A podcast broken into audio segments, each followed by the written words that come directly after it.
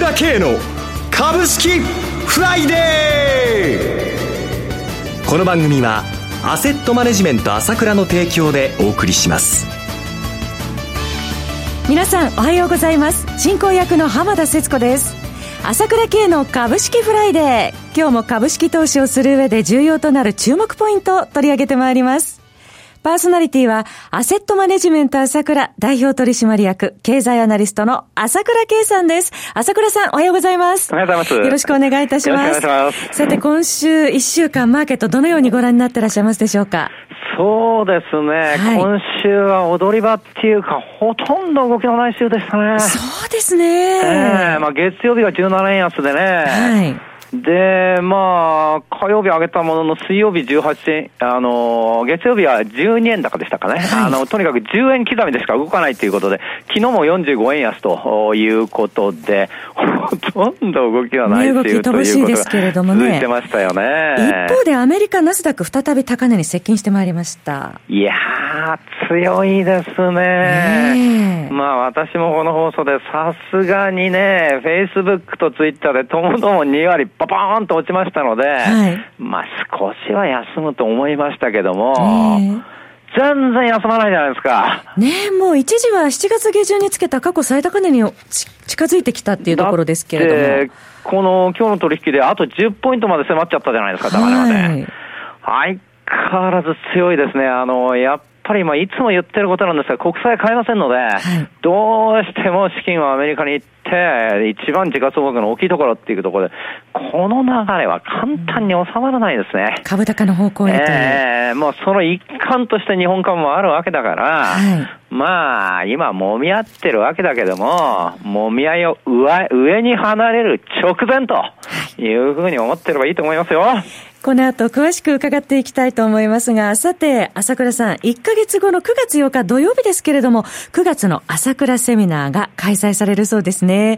前回のセミナーでは米中貿易戦争を横目にサマーラリーというタイトルでお話しされていましたけれども、そのセミナーで朝倉さんがご紹介したじゅうめいがら、非常に良い動きをしていると伺っておりますが、まさしくサマーラリーが始まったと見てよろしいんでしょうか。そうなんですよ。まあ全体的にはあれなんですけれども、まだ、はいこれからどんどん来ると思いますけど、私が言った銘柄また、まあたまたまということはあるかもしれませんけども、綺麗にそれはね、えー、半年ぐらいになった銘柄だけずらずらーって上げたわけで、業績が良くて、はいえーあっという間にサマーラリーになってますね。そもそも業績いいじゃないですか。この決算見てくださいよ、はい、弱気になる必要はないですね。本当にね、ちょうど今このまあ、貿易の問題ね、日米はやってるとこだから、えー、そこだけということですよね。はいえー、エフエフアール のね、会合のお話も後ほど伺いたいと思いますけれども、えー、そのようなサマーラリーの個別の銘柄ご紹介いただきまして、ますます注目です。次回のセミナーの時にですね、朝倉さんの銘柄がどう動いてるか、こちらも非常に楽しみなんですが、新しい注目銘柄も気になりますけれども。そうですよね。はい、まあその時々ということで、その直近の時にまあどれかいいかなっていうことは考えていくんですけれども、はい、まあやっぱりこのくがつのセミナーを行うわけですけど、やっぱりくがつも非常に重要な月ではありますよね。いつも秋っていうのは荒れ模様になる月ですからね、はい、しかしながら今回は中間選挙を目の前にしてあとにかげつということなんですけれども、くがつの初旬にもねアメリカ議会再開しますし、そういうことですね、えー、貿易問題に関しては日米のことは楽観視してるんですけれども、はい、米中のことは簡単にはいかない。ハイテク摩擦の問題がありますので、えー、これがまあどうなるかということと、まあ異常気象も相まってこう荒れる秋にねまたどうなるか、これからおそらく上がっていって上がっていって、それからくがつを迎えるということにはなると思うんですが、まあその状況詳しく話したいと思いますね。くがつ以降の相場の行方もすごく気になるところですけれども、その朝倉セミナーはくがつようか土曜日、東京大手町にて開催いたします。朝倉セミナーのお申し込みは朝倉系の経済情報発信者 エーエスケーワン のホームページ、またはフリーダイヤル ゼロイチニーゼロ ニーニーニー よんろくよん ゼロイチニーゼロ ニーニーニー よんろくよん までお問い合わせください。それでは シーエム を挟んで朝倉さんに詳しくお話を伺っていきます。鋭い分析力で注目を集める経済予測のプロ、朝倉慶。日々のマーケット情勢や株式情報、個別銘柄の解説を、朝倉本人が平日じゅうろくじ、メールでおよそななふんの音声を無料で配信中。株の判断に迷ったら朝倉慶。詳しくは、アセットマネジメント朝倉のウェブサイトへ。本日の市況解説無料メールマガジンにご登録ください。アセットマネジメント朝倉は、証券取引、金銭有価証券の予託、貸付行為は行っておりません。また、情報提供する金融商品のお取引では、相場変動などにより損失を生じる恐れがあります。取引説明書、契約締結前交付書面などを十分にお読みいただき、ご理解の上お取引ください。金融商品仲介業者登録、関東財務局長金中第ろっぴゃくごごう。えー、さて、アメリカでもろくがつきの決算発表ピークを過ぎまして、先ほど朝倉さんのお話ありました米中貿易摩擦、やはりこちらの行方に注目が集まっていくんでしょうか、朝倉さん。そうですね、今のところこの日米の話がね、えー、今日から始まったのではちかい後 エフエフアール ありましたけども、そうですね、えー、ここがまあ記者会見やってるところですけども、どうなっていくかということなんですけれども、はい、これも私前にも話しましたけども、ま全く懸念する必要はないと思いますね。とおっしゃいますのは、えー、ここでも言いましたけども、車、日本の車にね、えー、にじゅうごパーセント 関税なんかかけようがないって、うん、だってね、アメリカ行くと分かりますけれども、はい、輸入車ばっかり走ってんですよ。ドイツの車、韓国の車、日本の車、アメ、アメ車も走ってるけども、もちろん。かなりの割合ですよね。えー、今、アメリカね、えー、まあトランプさんも気にしてますけど、ガソリンが上がってるじゃないですか。はい、やっぱこれは嫌がってますよね、トランプさんもね。はい、えー、その後、今度は中国との問題で、あの、いわゆる関税を引き上げた問題があるから、物価に影響してくる部分も、やっぱりあるわけですよ。はい、えー、そんな時にね、ガソリンが上がってますよって時にね、ね、日本車でね にじゅうごパーセント 関税かけました、うん、ああ日本の車そしたらにわり上がっちゃいました、にわり上がりましたって、そんな政策取りようがないって、現実的にはありえない話と、あれはもう常識で考えれば分かることで、はい、交渉のためのものなんですよ。だから交渉はかなりライトハイザーさんはきついですから、はい、もちろんその話は話題にはなると思いますよ、うん、で圧力はかけられると思いますよ、うん、でそういうふうにやるとっていうようなニュースも出るときもあるかもしれないけど、最終的に実行されるということはまずないというふうに構えて、悪いニュースが出たらまあいい会話なんだなと思って、そんなことありえないんじゃないかって普通に考えてればいいんですよ。交渉の本音ってどこでしょうか。結局まあ農業の問題で譲歩してくれればということですよね。 エフティーエー をやりたいんだからアメリカは、えー、ティーティーピー やんなくなっちゃったから、だからに国間で交渉してやっぱり中間選挙までに成果を出したいんですよ。農民票が期待できますからね、えー、そうですね、えー、だからそこの部分は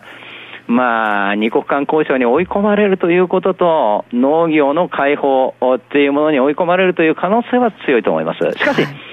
それは日本経済にとってはいいことなんですよ。日本はいつも外圧があって、それでこれ受けて解放して良くなってきたわけだから、はい、今回の日米交渉、悪いことばっかりね、なんか悲観みたいにこうニュースでやってるけど、そうじゃなくて、おそらく良くなる方に持って、持っていかれるんだなと思ってればいいんですよ。経済的に見ればね、農業解放ということでしょうからね、まあ結果どうなるかわかりませんけど、はい、で、このマスコミのバイアスっていうのは気をつけた方がいいです。はい、で普通に考えれば、これ多分私の言うことを聞いて、ああそう言われてみればそうだなと思う人もいると思うんだけども、はい、それがまあ常識的な判断なんですよ。常識的な判断っていうのを大事にした方がいいです。マスコミはやっぱりバイアスがかかってですね、やっぱり悪いニュースの方がね、こう見るからそうなっちゃうんですよ。で例えば、はい、この鉄鋼アルミの問題があるじゃないですか、はい、鉄鋼アルミも日本も除外にならずに全部かけられましたよね、えーでその後その制裁除外になったっていうのがあるんですよね、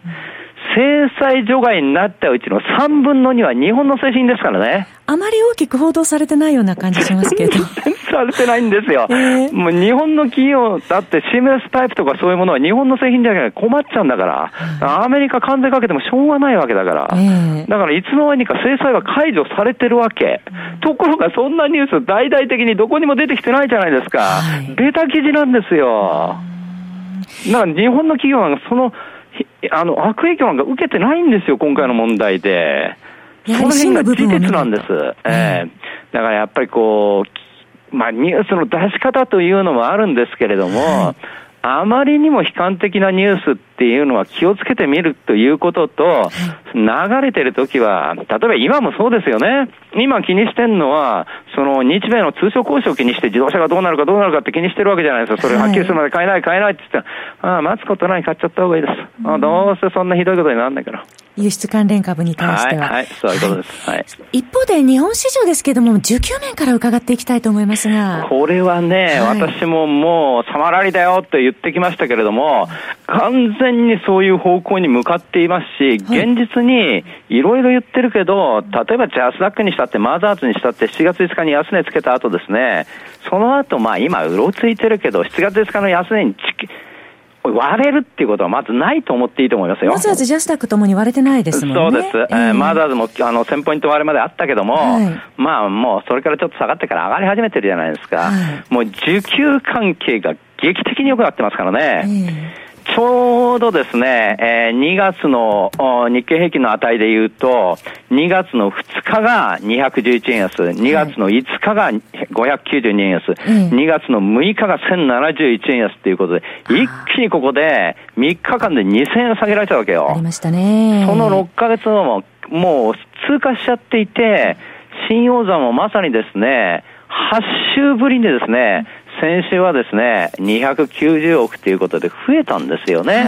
まだまだ病み上がりであるから、そんな投資マインドが一気に盛り上がるというわけにはいかないけれども、もう完全にトンネルは抜けてる状態で、もういつでも出動 OK というのが今の日本の状況なわけです。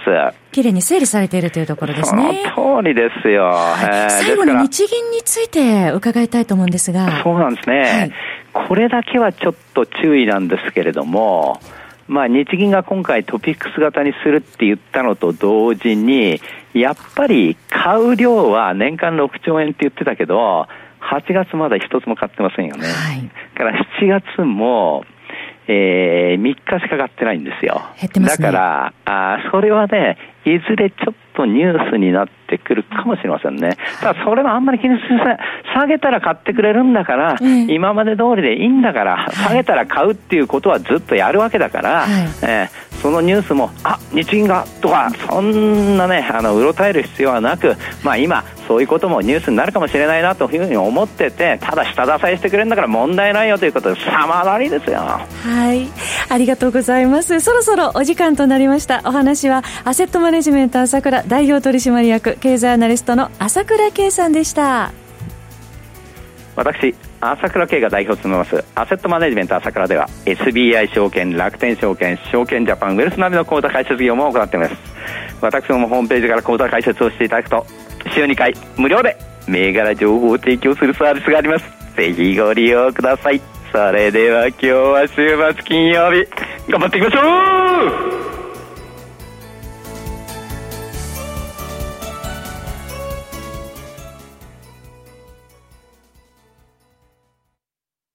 この番組はアセットマネジメント朝倉の提供でお送りしました。